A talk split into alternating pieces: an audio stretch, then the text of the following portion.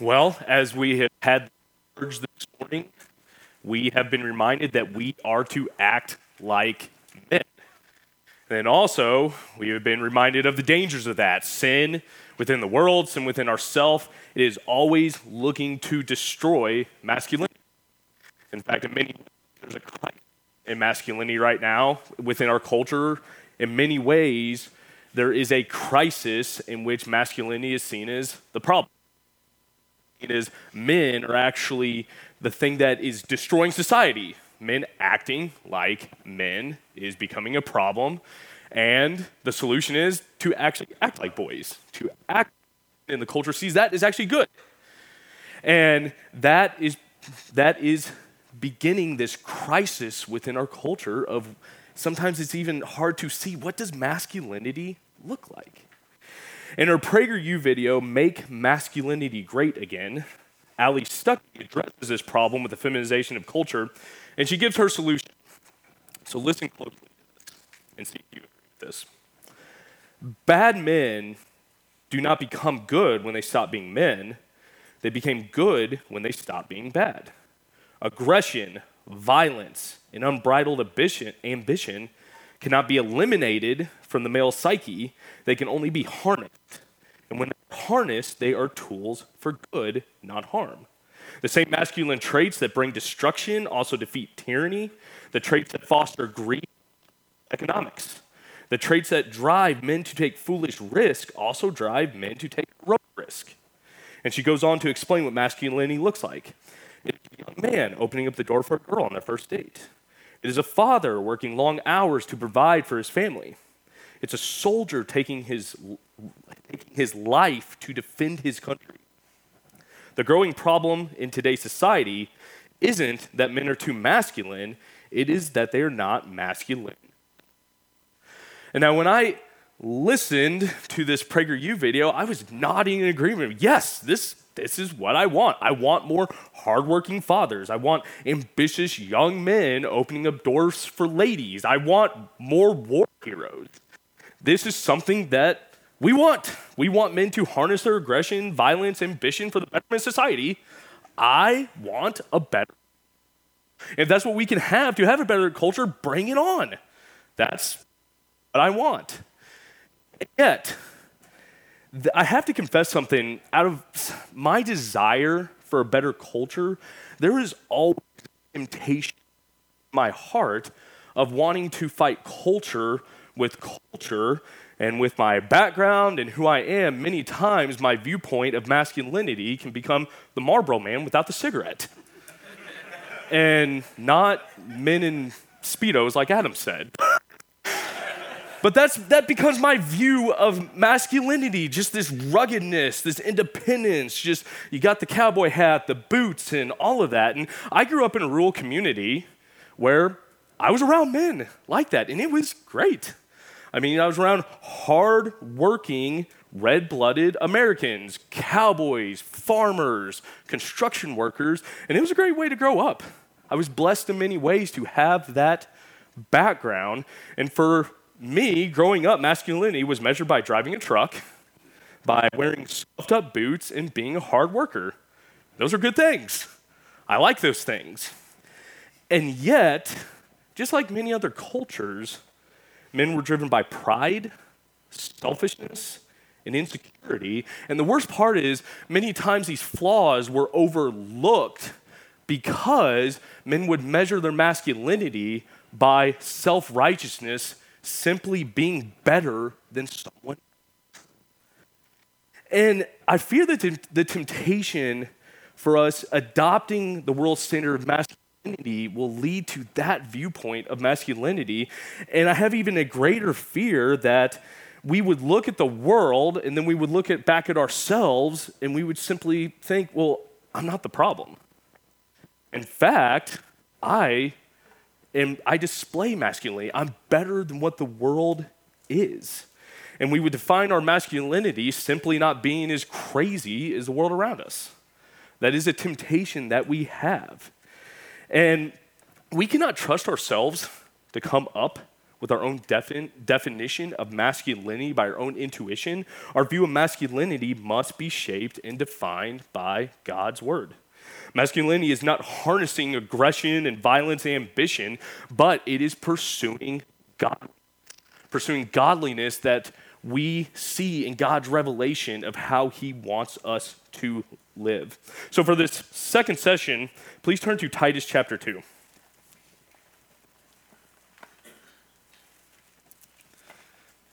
In Titus chapter 2, Paul gives a list of godly attributes that men in the church are to pursue.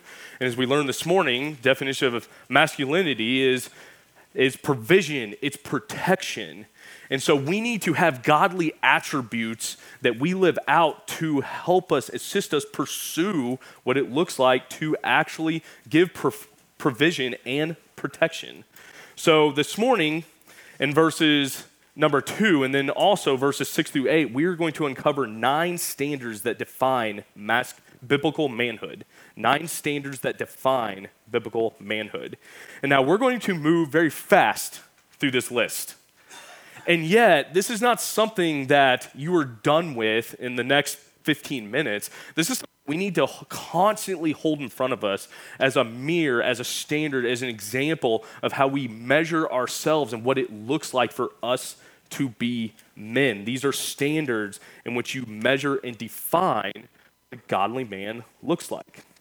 And so in verse 2, Paul starts out, he writes to Titus, and he starts off with giving instruction to him that he's actually supposed to give to older men, which is Bill. So, and he starts off with this. He says, older men, older men are to be temperate, dignified, sensible, sound in faith, in love, and perseverance. So the first standard that Paul gives that defines biblical manhood is that older men are to be temperate. This means that you're to have a self-control about you. Temperance is in a it's in a adjective that basically means to be clear-headed, to manifest self-control in all circumstances of your life. And a good way to just kind of test yourself, do I have self-control, is to ask yourself, are you able to say no to your flesh? It's as simple as that. It's sometimes, many times, can be boiled down to just a simple saying yes or saying no to different passions and lust within our life. As we've been learning through Ephesians, the Christian life is putting off the old man, it's putting on the new, which is in the likeness of Christ. And that means rejecting our flesh. It means crucifying our flesh. It means saying no to unprofitable things and saying yes to godly attributes that actually glorify God by the way that we live. We are to be men of self control. And our self control is something that should be clearly seen, which actually leads to our second standard. And Paul writes that older men are also to be dignified. Dignity means that you're to live in a way that earns honor and respect you are to live in a way that other people can see your godliness and it actually is something that they see is worth. It brings respect. You are to display a certain seriousness, sober mindedness, and integrity that others can see. Is a constant part of your life that other people are witnessing of how you live. And this is very important because the world's watching us. The world's watching us, our families are watching us. Our brothers and sisters in Christ within our church, they are watching and examining the way we live, and we need to live in a dignified way that not only brings respect for the way we live, but the way we live brings respect to God. That's the point, is the way we live in a dignified way glorifies God for the work that He has had within our lives. And so we need to take ourselves very serious and be sober minded and that, with that in mind, that also leads to the third standard. Once again, we're going to be moving through these pretty quick. But that is, he says, older men are to be sensible. In other words, they are to have good judgment. Now, having good judgment, a lot of times when it comes to us being men, we tend to talk a lot about common sense, and it's something that we see value in, which is true. And yet, when you think of being sensible, when you think of having good judgment, it's that, but more than having good judgment is not just this having this common sense, but is having wisdom and living out of wisdom that comes from God. It's not based on your own intuition, and you have to make some good decisions.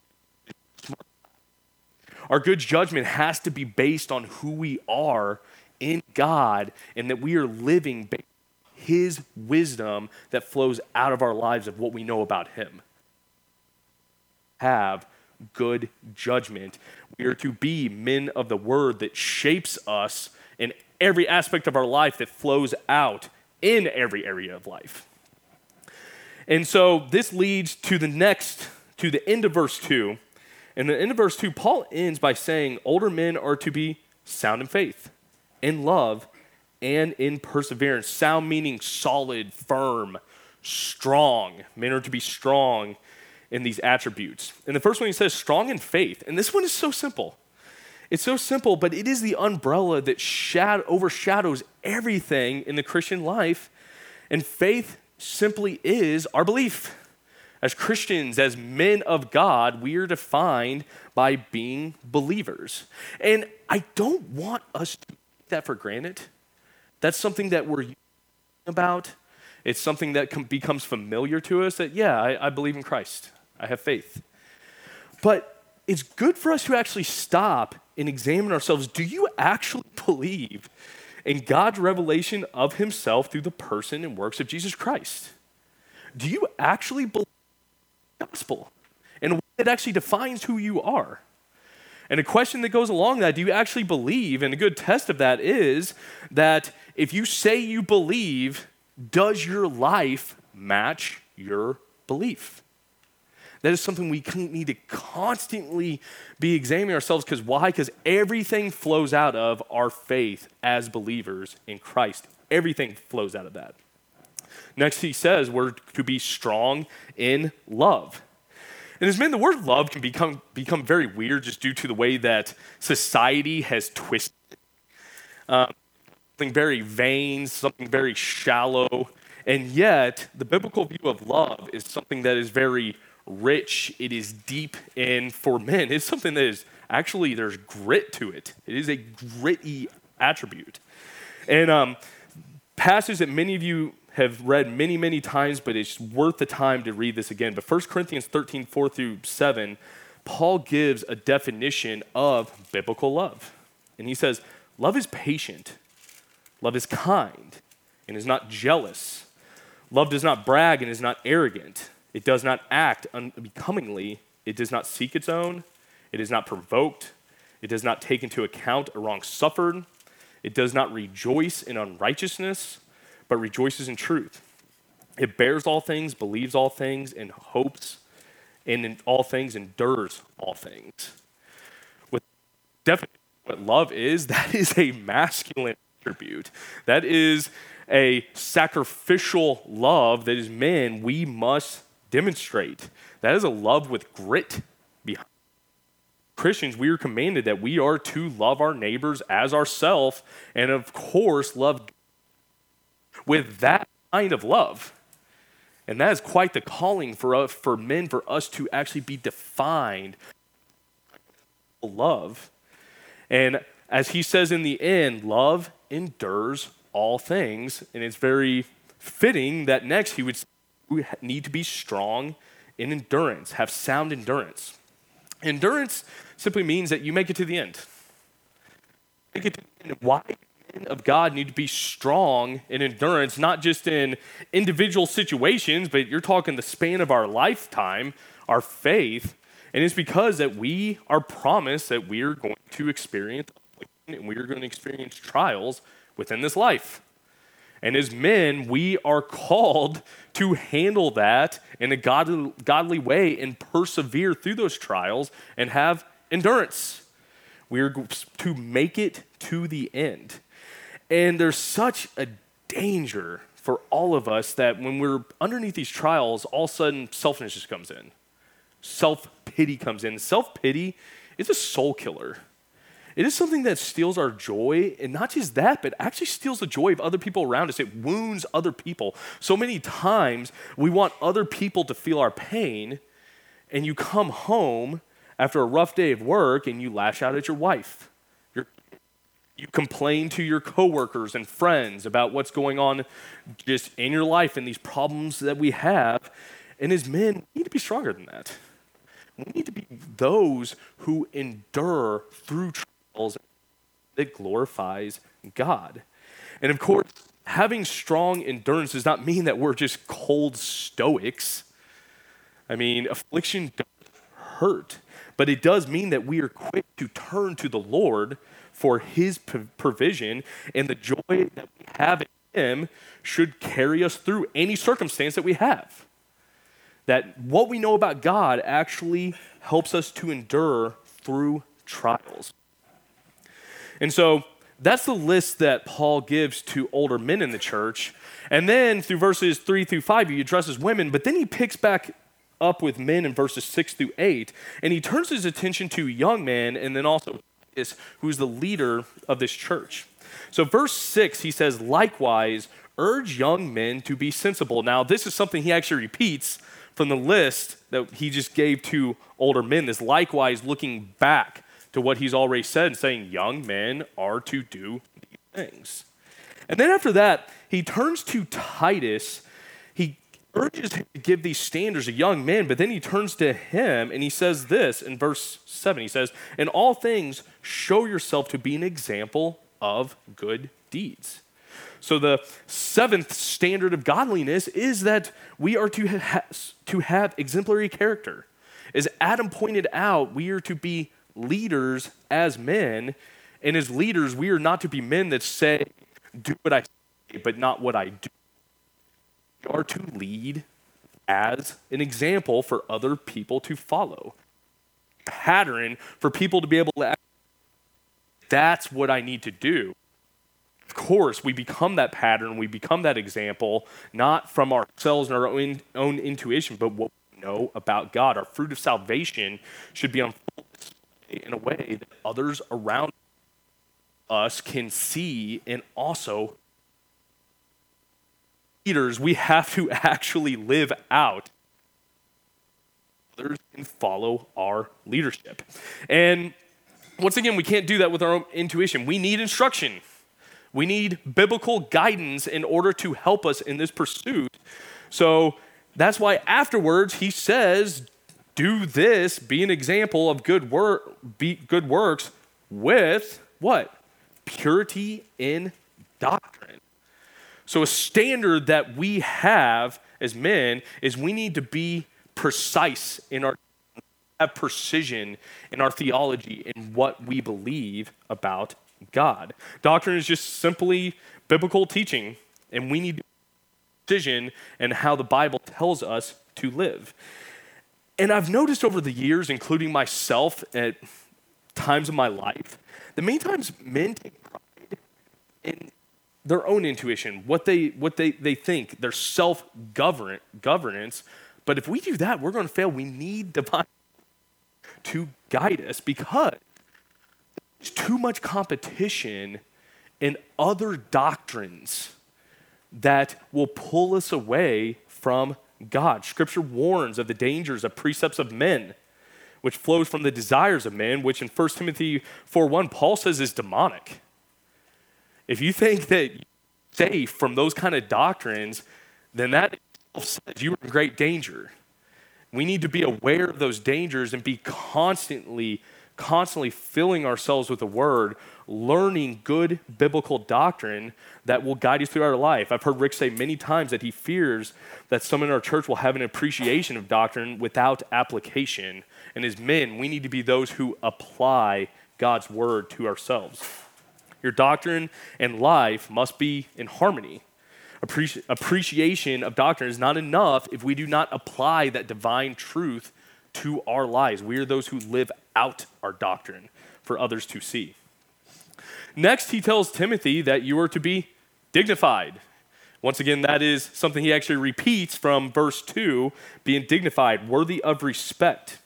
And then at the end of verse 8, he says this. He gives this standard to be in sound speech, which is beyond approach. And as men, our speech need to be above reproach, beyond reproach, which means it cannot be condemned, which means we need to be intentional with our words. As we recently learned in Ephesians 4:29 from from Rick preaching Ephesians at the pul- from our pulpit, he said, um, Paul writes this to the church of Ephesus: "Let no unwholesome word proceed from your mouth, but only such a word that is good for edification according to the need of the moment, so that it will give grace to those who hear. So our speech needs to be something that is edifying, built instead of tearing down. We need to be intentional, related in the way that we talk. And there's a great reason for this. He goes on, so that the opponent will be put to shame, having nothing bad to say about us. So the way we speak, along with every other standard of being man, there's a lot on the line is because there's an enemy. Enemy to the gospel, and we need to live in a way that puts them to shame.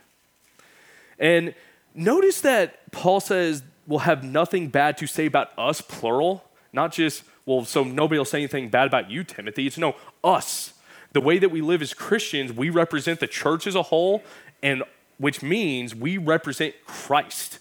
Everything that we do. And if you're a Christian, you're an ambassador of Jesus Christ, and you must speak and conduct yourself as his representative. That in itself is what points to masculinity that we live in a way that glorifies Christ instead of actually bringing him shame. That is who we are as men We are ambassadors, we are leaders. We lead others to do the same, to represent Jesus Christ and glorify Him. So, with these lists, how do you match up? How do you match up with these lists? I'll have to say, studying this, this is, this is convicting. It's a very convicting list. We all fall short, probably in every category in some way. And this is something that we need to constantly examine ourselves. And just as a reminder, you cannot accomplish any of this without help from God. We are not rugged individualists, but we are those who are dependent on the Lord and live through his dependence through his of his word, through prayer, discipleship in the body of Christ.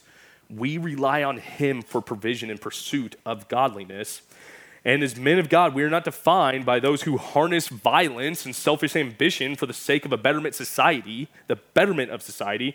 We are those that through the power of God crucify the flesh we live by faith for the sake of his kingdom and his glory, and we need to be those men. Let me pray. Father, I want to thank you so much that we are not left alone in the dark of knowing how we are to be men. Father, you have given us everything we need to teach us and assist us in that pursuit. We have your word, we have your Holy Spirit. Father, we have divine assistance to be able to pray for you. We are in the church. We, are, we have discipleship in the body of Christ. And I just pray that we would see value in these things as something that actually makes us a man that represents you. And I pray that you would continue to convict us, shape, and mold us in all of these. In Jesus' name I pray. Amen.